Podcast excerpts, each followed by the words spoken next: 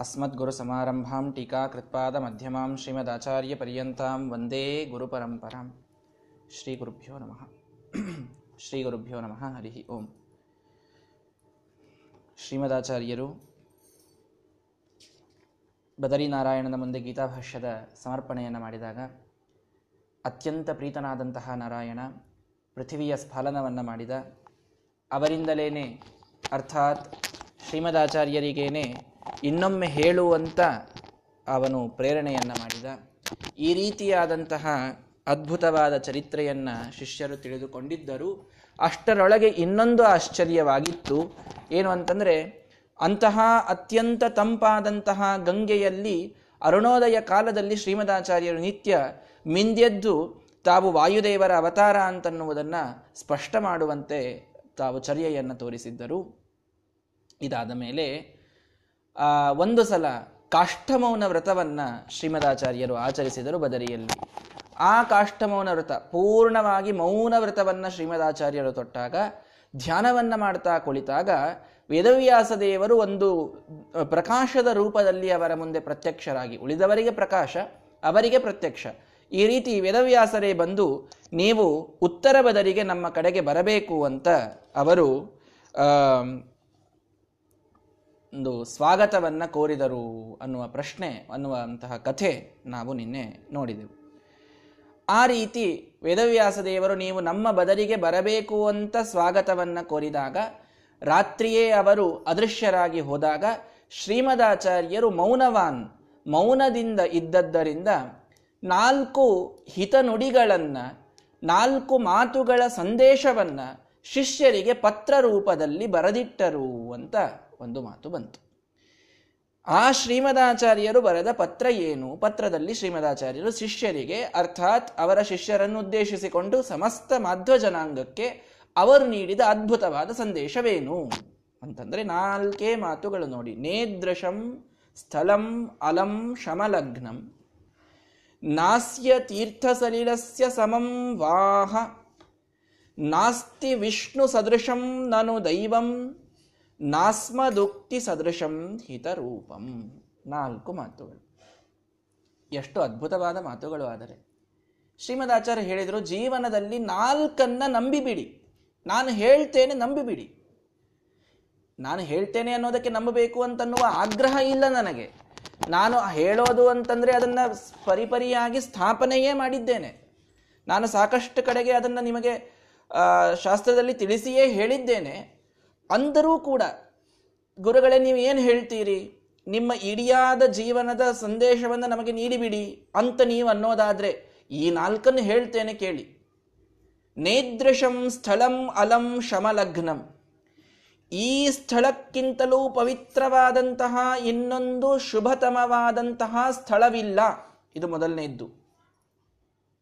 ಬದರಿ ಕ್ಷೇತ್ರ ನೇದೃಶಂ ಸ್ಥಳಂ ಅಲಂ ಶಮಲಗ್ನಂ.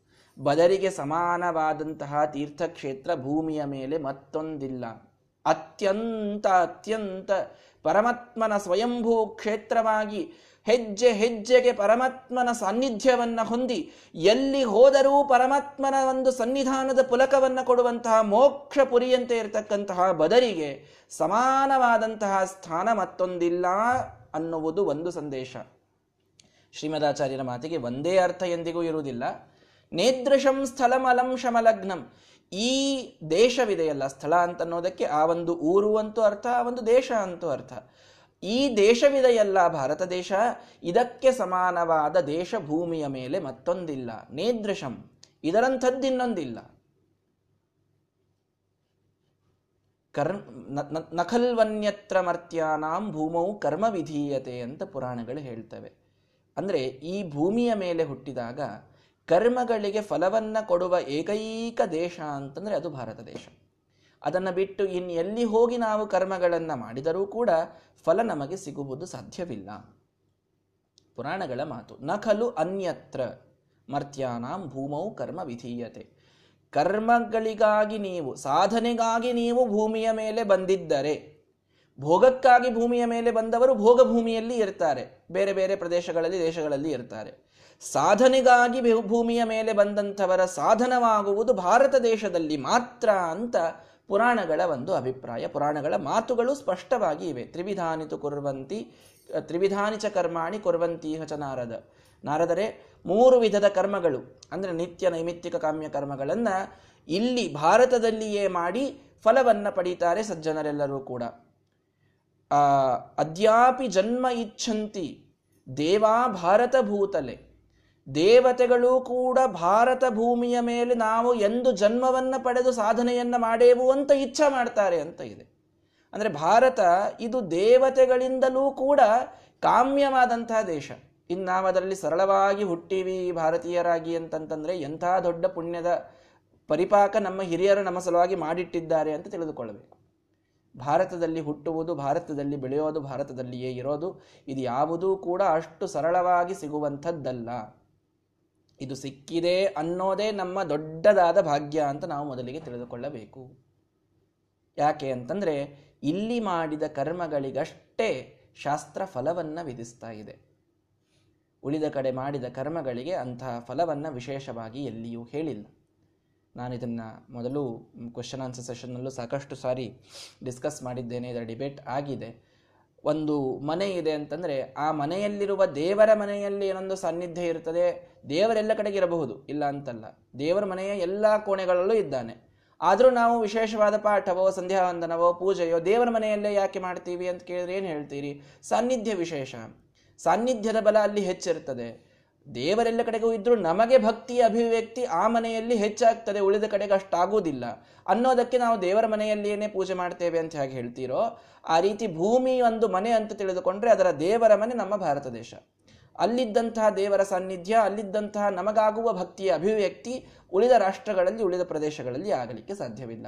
ಆ ಅರ್ಥದಲ್ಲಿ ನಾನು ಹೇಳುವುದಲ್ಲ ನೇದೃಶಂ ಸ್ಥಳಂ ಅಲಂ ಶಮಲಗ್ನಂ. ಇಂತಹ ಶಮಲಗ್ನ ಅಂದರೆ ಅತ್ಯಂತ ಶುಭವಾದಂತಹ ಭಾರತ ದೇಶದಷ್ಟು ಶುಭವಾದ ದೇಶ, ಮತ್ತೊಂದು ಭೂಮಿಯ ಮೇಲಿಲ್ಲ ಅನ್ನುವುದು ಮೊದಲಿಗೆ ತಿಳಿದುಕೊಳ್ಳಿ. ಭಾರತವನ್ನ ಬಿಟ್ಟು ಯಾರೂ ಸರ್ವಥ ಹೋಗಬೇಡಿ. ಭಾರತದಲ್ಲಿಯೇನೇ ಪೂರ್ಣ ಜೀವನವಿದ್ದು ನಿಮ್ಮ ಸಾಧನೆಯನ್ನು ಮಾಡುವಂತೆ ಮಾಡಿಕೊಳ್ಳಿ ಅನ್ನುವುದು ಒಂದು ದೊಡ್ಡ ಸಂದೇಶವನ್ನ ಶ್ರೀಮದಾಚಾರ್ಯರು ಕೊಟ್ಟರು. ಇದರ ಜೊತೆಗೆ ಇಷ್ಟೇನಾ? ಇಷ್ಟೇ ಅಂತೂ ಅಲ್ಲ. ಸ್ಥಳ ಅಂತನ್ನುವುದಕ್ಕೆ ಕ್ಷೇತ್ರ, ದೇಹ ಅಂತ ಅರ್ಥ ಇದೆ ಸಂಸ್ಕೃತದಲ್ಲಿ. ನೇದೃಶಂ ಸ್ಥಳಮಲಂ ಶಮಲಗ್ನಂ. ನಿಮಗೇ ನೀ ದೇಹ ಬಂದಿದೆಯಲ್ಲ, ಈ ದೇಹಕ್ಕೆ ಪವಿತ್, ದೇಹದಷ್ಟು ಪವಿತ್ರವಾದ ದೇಹವೂ ಮತ್ತೊಂದಿಲ್ಲ. ಈ ದೇಹ ಅಂದ್ರೆ ಏನು ತತ್ರಾಪಿ ಜನ್ಮ ಶತಕೋಟಿಷು ಮಾನವತ್ವಂ. ಎಷ್ಟೋ ಶತಕೋಟಿ ಜನ್ಮಗಳು ಬೇರೆ ಬೇರೆ ಯೋನಿಯ, ಯೋನಿಗಳಲ್ಲಿ ಹಂದಿ, ನಾಯಿ, ಕತ್ತಿ, ಕೋಣ, ಕ್ರಿಮಿ ಕೀಟ, ಪ್ರಾಣಿ, ಪಕ್ಷಿ ಏನೇನೋ ಆಗಿ ಹುಟ್ಟಿ ಏಸು ಕಾಯಂಗಳ ಕಳೆದು ಎಂಬತ್ನಾಲ್ಕು ಲಕ್ಷ ಯೋನಿಗಳನ್ನು ದಾಟಿ ಬಂದ ಈ ಶರೀರ. ಎಷ್ಟೋ ಯೋನಿಗಳನ್ನು ದಾಟಿ ಬಂದ ಮೇಲೆ ಈ ಒಂದು ಮಾನವ ದೇಹ ಬಂದಿದೆಯಲ್ಲ?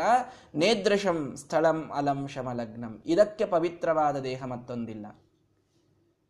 ಒಬ್ಬ ಬ್ರಾಹ್ಮಣನಿದ್ದನಂತೆ.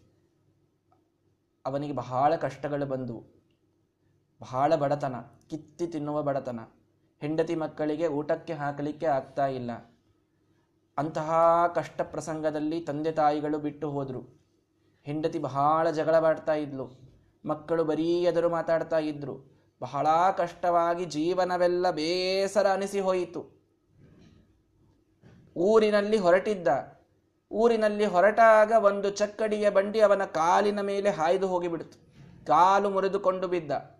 ಜೀವನದ ಮೇಲೆ ಅತಿಯಾದ ಜಿಗುಪ್ಸೆ ಬಂದಂತಹ ವ್ಯಕ್ತಿಗೆ ಮತ್ತೆ ಮೇಲೆ ಫಿಸಿಕಲ್ ಆಗಿ ಒಂದೇನಾದರೂ ಆಕ್ಸಿಡೆಂಟ್ ಆಗಿಬಿಡ್ತು ಅಂತಂತಂದ್ರೆ ಅವನು ಪೂರ್ಣ ಕೊಲ್ಯಾಪ್ಸ್ ಆಗಿಬಿಡ್ತಾನೆ ಮಾನಸಿಕವಾಗಿ ಪೂರ್ಣ ಬಿದ್ದ ವ್ಯಕ್ತಿ ಏನೋ ದೇಹ ಒಂದು ದಷ್ಟಪುಷ್ಟ ಇತ್ತು, ಕಾಲು ಮುರಿಯುವಂತಾಗಿಬಿಡ್ತು ಅರಣ್ಯದಲ್ಲಿ ನರಳತಾ ನರಳತಾ ಕೂತ, ಬೇಡ ಬೇಡ ಬೇಡ ಈ ದೇಹ, ಯಾವನು ಹೇಳಿದ್ದಾನೆ ಮಾನವನಾಗಿ ಹುಟ್ಟಲಿಕ್ಕೆ ಪ್ರಾಣಿಗಳು ನೋಡ್ರಿ ಎಷ್ಟು ಆರಾಮಾಗಿ ಅಡ್ಡಾಡ್ತಾ ಇವೆ.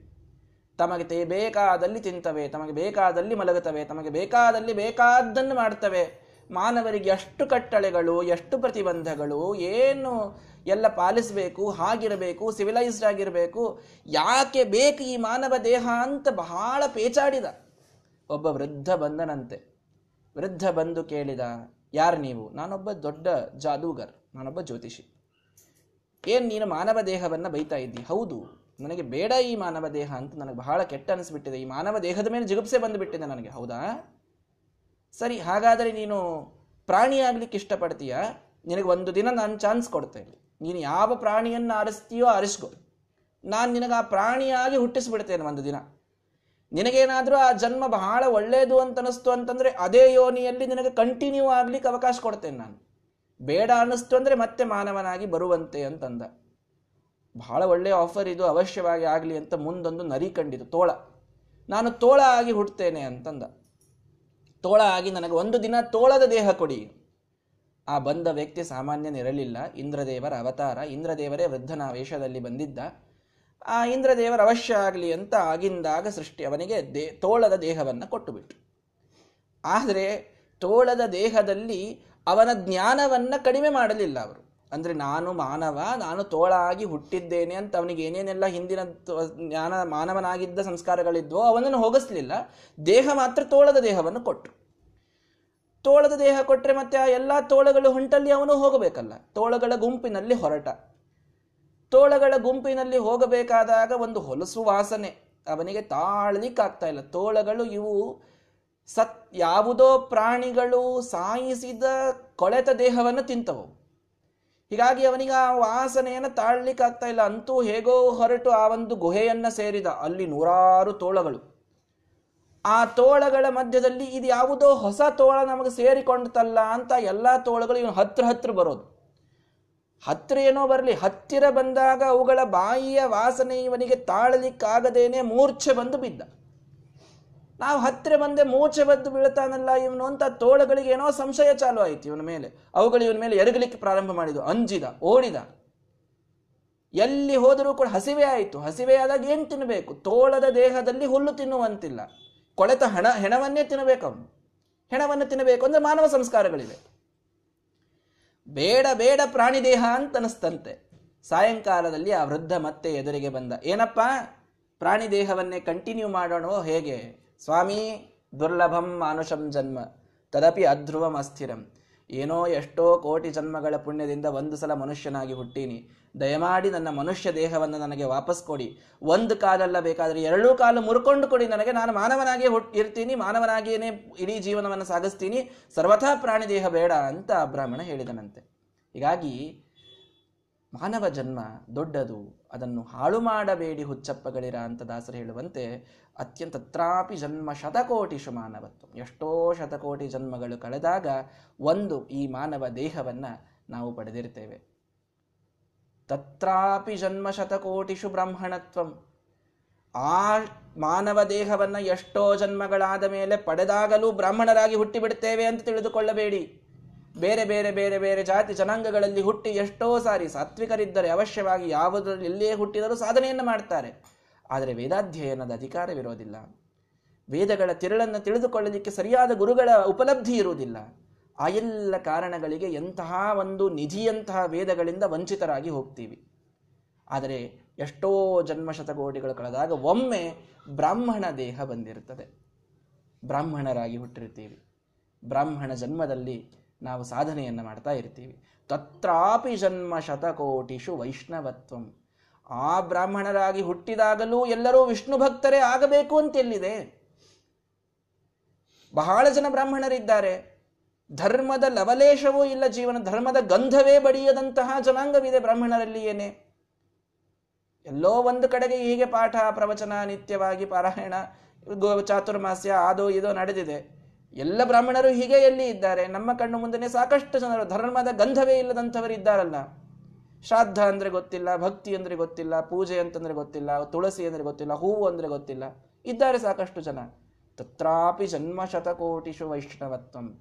ಬ್ರಾಹ್ಮಣನಾಗಿ ಹುಟ್ಟಿದ ಮಾತ್ರಕ್ಕೆ ಕೆಲಸ ಮುಗಿದು ಹೋಯಿತು ಅಂತ ತಿಳಿದುಕೊಳ್ಳಬೇಡಿ. ಎಷ್ಟೋ ಶತಕೋಟಿ ಜನ್ಮಗಳು ಬಂದಾಗ ಒಮ್ಮೆ ವಿಷ್ಣು ಭಕ್ತಿ ಮನಸ್ಸಿನಲ್ಲಿ ಬಂದಿರ್ತದೆ. ವೈಷ್ಣವತ್ವ ಅಂತಂದ್ರೆ ವಿಷ್ಣು ಭಕ್ತನಾಗೋದು ಅಂತ ಅರ್ಥ.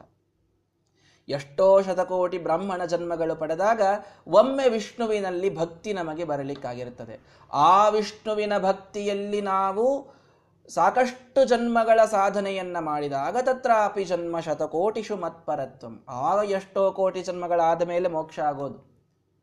ಮೂರು ಸ್ಟೆಪ್ ದಾಟೀವಿ ನಾವೀಗ. ಅಯ್ಯೋ, ಇನ್ನ ಹೀಗೆ ಮೋಕ್ಷಾನ ಅಂತನಬೇಡಿ. ಹಿಂದಿನ ಮೂರು ಸ್ಟೆಪ್ಗಳನ್ನು ದಾಟಿ ಮಾನವ ದೇಹ ಆಯಿತು, ಬ್ರಾಹ್ಮಣ ದೇಹ ಆಯಿತು, ವಿಷ್ಣು ಭಕ್ತನ ದೇಹ ಬಂದಾಗಿದೆ. ಅದನ್ನು ಸಂತೋಷಪಡಿ. ಇಂತಹ ಅದ್ಭುತವಾದಂತಹ ವಿಷ್ಣು ಭಕ್ತನ ದೇಹ ಬಂದ ಮೇಲೆ ಇನ್ನೇನಿದ್ರೂ ಒಂದೇ ಸ್ಟೆಪ್ ಉಳಿದಿದೆ ಮೋಕ್ಷ. ಒಂದ್ ಕೂಗಳತೆ ವೈಕುಂಠ ಅಂತ ದಾಸರು ಹೇಳುವಂತೆ ಇನ್ನೊಂದೇ ಕೂಗು ಇನ್ನೊಂದೇ ಮೋಕ್ಷದ ಹಾದಿ ಇದೆ ಇದು. ಈ ಹಾದಿಗೆ ಸರಿಯಾದ ಹಾದಿ ಯಾವುದು ಅಂತ ಗೊತ್ತಾಗಿದೆ. ಇನ್ನು ಹಾದಿಯಲ್ಲಿ ನಡೆಯುವುದಷ್ಟೇ ಬಾಕಿ ಇದೆ ಅಷ್ಟೇ. ಹೀಗಾಗಿ ಇಂತಹ ಪವಿತ್ರವಾದ ದೇಹ, ನೇದ್ರಶಂ ಸ್ಥಳಮಲಂ ಶಮಲಗ್ನಂ. ಇನ್ನೂ ಒಂದೇ ಲೈನ್ ಹೇಳ್ತಾ ಇದ್ದೀನಿ ನಾನು, ಒಂದೇ ಶ್ಲೋಕ ಅಲ್ಲ, ಒಂದೇ ಲೈನ್ ಹೇಳ್ತಾ ಇದ್ದೀನಿ. ನೇದ್ರಶಂ ಸ್ಥಳಮಲಂ ಶಮಲಗ್ನಂ. ಎಷ್ಟು ಪವಿತ್ರವಾದ ದೇಹ, ವಿಷ್ಣು ಭಕ್ತವಾದ, ಬ್ರಾಹ್ಮಣವಾದ, ಮಾನವವಾದ ದೇಹ ಮತ್ತೊಂದು ಸಿಗುವುದಿಲ್ಲ. ಅದನ್ನ ಕಳೆದುಕೊಳ್ಳಬೇಡಿ. ಸಾಧನೆಗಾಗಿ ಬಳಸಿ ಸಾಕಷ್ಟು ಕಷ್ಟಗಳು ಬಂದರೂ ಸಾಧನೆಯನ್ನ ಮಾಡಿ. ಸಾಧನೆಯನ್ನು ಬಿಡಬೇಡಿ. ವ್ರತವನ್ನ, ನಿಯಮವನ್ನ ಆಚರಿಸುವುದು ಕರ್ಮ, ಜ್ಞಾನ, ಭಕ್ತಿ ಯಾವುದನ್ನೂ ಸಂಕೋಚ ಮಾಡಿಕೊಳ್ಳದೆ ಎಲ್ಲವನ್ನ ಮಾಡಿ. ಇದೊಂದೇ ದೇಹ ನಿಮಗೆ ಸಿಗೋದು. ಮತ್ತೆ ಈ ಪರಿ ಜನುಮವು ಬರುವ ಭರವಸೆ ಅಂತೂ ಇಲ್ಲ ಅಂತ ಗೋಪಾಲದಾಸರು ಹೇಳ್ತಾರೆ. ಮತ್ತೆ ಇದೇ ಆರಾಮಾಗಿ ನಾವು ಮತ್ತೆ ಇಲ್ಲೇ ಹುಟ್ತೀವ್ರಿ. ಹೀಗೆ ಸುಮಧ್ವಿಜಯ ಪಾಠ ನಡೀತದೆ. ಅವಾಗೂ ಗೂಗಲ್ ಮೀಟ್ ಇರ್ತದೆ. ನಾವೆಲ್ಲ ನೋಡ್ಕೊಳ್ಳೋಣ ಆಮೇಲೆ ಅಂತಂದ್ರೆ ಸಾಧ್ಯ ಇಲ್ಲ. ನಮ್ಮ ಕಣ್ಣು ಮುಂದೇನೆ ನಮ್ಮ ಜನರೇಷನ್ದವರೇ ಎಷ್ಟು ಅಧಾರ್ಮಿಕರಾಗ್ತಾ ಇದ್ದಾರೆ ನಾವು ನೋಡ್ತಾ ಇದ್ದೀವಿ. ನಮ್ಮ ಮುಂದಿನ ಜನ್ಮ ಅಂದ್ರೆ ಇಂಥವ್ರ ಮಕ್ಕಳ ಮಕ್ಕಳಾಗಿ ನಾವು ಹುಟ್ಟಬೇಕು. ಇಷ್ಟಂತೂ ಕಾಮನ್ ಸೆನ್ಸ್ ನಮ್ಮ ಜನಾಂಗವೇ ಅಧಾರ್ಮಿಕವಾದ ಜನಾಂಗವಾಗ್ತಾ ಇದೆ. ನಮ್ಮ ಹಿರಿಯರು ಎಷ್ಟೋ ಧಾರ್ಮಿಕರಿದ್ದಾರೆ, ಇಲ್ಲ ಅಂತಲ್ಲ. ಅಂತೂ ನಮ್ಮ ಜನರೇಷನ್ದಲ್ಲಿ ಕೆಲವರು ಧಾರ್ಮಿಕರು ಉಳಿದಿದ್ದಾರೆ ಅಂತ ಇಟ್ಟುಕೊಳ್ಳ್ರಿ ಪ್ರಧಾನವಾಗಿ ಎಲ್ಲರೂ ಅಧಾರ್ಮಿಕವಾದ ಜನಾಂಗದಲ್ಲಿ ಇದ್ದಾರೆ. ಇನ್ನು ನಾವು ಮುಂದಿನ ಜನ್ಮದಲ್ಲಿ ಹುಟ್ಟೋದು ಅಂತಂತಂದ್ರೆ ಒಂದೆರಡು ಜನರೇಷನ್ ಆದ ಮೇಲೆ ಹುಟ್ಟಿದಾಗ ಅಂಗಾರ ಅಕ್ಷತೆಯ ಹೆಸರಾದರೂ ಉಳಿದಿರ್ತದೆ ಅಂತ ಏನು ಗ್ಯಾರಂಟಿ? ಆಗೂ ಗೋಪಿಚಂದನ ಇರ್ತದೆ, ಆಗಲೂ ಕೂಡ ನಾವು ಹೀಗೆ ಮುದ್ರಾಧಾರಣೆ ಮಾಡಿಸ್ಕೊಳ್ತೀವಿ. ಆದರೂ ನಾವು ಸ್ವಾಮಿಗಳಿಗೆ, ಸ್ವಾಮಿಗಳ ಪ್ರವಚನವನ್ನು ಲೈವ್ ಆಗಿ ಕೇಳ್ತೀವಿ. ಆಗಲೂ ಸುಮದ್ ವಿಷಯ ಪಾಠ ನಡೀತದೆ. ಆಗಲೂ ನಾವು ಅದರ ಶ್ರವಣವನ್ನು ಮಾಡ್ತೀವಿ. ಅನ್ನಲಿಕ್ಕೆ ಏನು ಗ್ಯಾರಂಟಿ ಇದೆ ನಮಗೆ? ಅದಕ್ಕೆ ದಾಸರು ಬಹಳ ಚಂದಾಗಿ ಹೇಳಿದರು, ಮತ್ತೆ ಈ ಪರಿ ಜನುಮವು ಬರುವ ಭರವಸೆ ಅಂತೂ ಇಲ್ಲ. ಇಂಥ ದೊಡ್ಡ ಜನುಮ, ಇಂಥ ಭಾಗ್ಯ, ಇಂಥ ಸತ್ಯಾತ್ಮರಂತಹ ಗುರುಗಳು ಸಿಗೋದು, ನಮ್ಮ ಆಚಾರ್ಯರಂತಹ ಗುರುಗಳು ಸಿಗೋದು, ಹೀಗೆ ಪಾಠ ನಡೆಯೋದು, ಹೀಗೆ ಪ್ರವಚನಗಳನ್ನು ಕೇಳೋದು, ಭಾಗವತಾದಿಗಳ ಶ್ರವಣವನ್ನು ಮಾಡೋದು, ಇಂತಹ ಜನ್ಮ ಅಂತೂ ಮತ್ತೆ ಬರಲಿಕ್ಕೆ ಸಾಧ್ಯ ಇಲ್ಲ. ಮುಂದಿನ ಜನಾಂಗದಲ್ಲಿ ಅದು ಬರುವುದು ಸಾಧ್ಯವೇ ಇಲ್ಲ ಅಂತನ್ನೋದು ನಮಗೆ ಇವತ್ತಿಗೆ ಅನಿಸ್ತಾ ಇದೆ ಅದು. ಮುಂದಿನ ಈಗಿನ ಜನಾಂಗವನ್ನು ನೋಡಿದರೆ, ಅಂದಮೇಲೆ ಅಂತಹ ಜನರೇಷನ್ನಲ್ಲಿ ನಾವು ಎಲ್ಲಿ ಮೋಕ್ಷದ ಮಾರ್ಗದಲ್ಲಿ ಹೋಗ್ಲಿಕ್ಕೆ ಸಾಧ್ಯ ಇದೆ ಸಿಕ್ಕಾಗ ಇಂತಹ ಜನ್ಮ ಸಿಕ್ಕಿದೆಯಲ್ಲ ಈಗ ಪಾಠ ಕೇಳಲಿಕ್ಕೆ ಆಗ್ತಾ ಇದೆಯಲ್ಲ ದೇವರಿನ್ನೂ ದೇಹದಲ್ಲಿ ಗಟ್ಟಿತನ ಇಟ್ಟಿದ್ದಾನೆ, ಕಿವಿಗಳನ್ನು ಚೆನ್ನಾಗಿ ಇಟ್ಟಿದ್ದಾನೆ, ಕಣ್ಣುಗಳು ಸರಿಯಾಗಿ ಇವೆ, ಕೇಳಿಸ್ತದೆ, ಕಾಣಿಸ್ತದೆ ಮಾತಾಡ್ಲಿಕ್ಕಾಗ್ತದೆ ಎಲ್ಲಾ ಸಾಧನೆಯನ್ನು ಮಾಡಿಬಿಡು. ಇಂತಹ ಜನ್ಮ ಇನ್ನೊಮ್ಮೆ ಬರುವುದಿಲ್ಲ. ನೇದೃಶಂ ಸ್ಥಳಮಲಂ ಶಮಲಗ್ನ. ಇದು ದೊಡ್ಡದಾದಂತಹ ಮಾತು ಶ್ರೀಮದಾಚಾರ್ಯ ಹೇಳ್ತಾ ಇರೋದು. ಹೀಗಾಗಿ ಈ ಜನ್ಮ ಇದು ಬಹಳ ದೊಡ್ಡದು ಬಹಳ ದೊಡ್ಡದು. ಇದನ್ನು ಹಾಳು ಮಾಡಿಕೊಳ್ಳೋದು ಬೇಡ. ಈ ದೇಶ ಬಹಳ ದೊಡ್ಡದು, ಈ ಭೂಮಿ ಬಹಳ ದೊಡ್ಡದು, ಈ ಲೋಕವೇ ಬಹಳ ದೊಡ್ಡದು. ಇದರ ಸದುಪಯೋಗವನ್ನು ಸಾರ್ಥಕವಾದ, ಸಾರ್ಥಕತೆಯನ್ನು ಪಡೆಯುವುದು ಜೀವನದ ಧ್ಯೇಯವಾಗಬೇಕು ಅನ್ನುವುದು ಶ್ರೀಮದಾಚಾರ್ಯರ ಮೊಟ್ಟ ಮೊದಲನೆಯ ಉಪದೇಶ. ಎರಡನೆಯ ಉಪದೇಶ ಏನು ಅಂತನ್ನುವುದನ್ನು ನಾಳೆಯ ದಿನ ಕೇಳೋಣ. ಶ್ರೀಕೃಷ್ಣ ಅರ್ಪಣಮಸ್ತು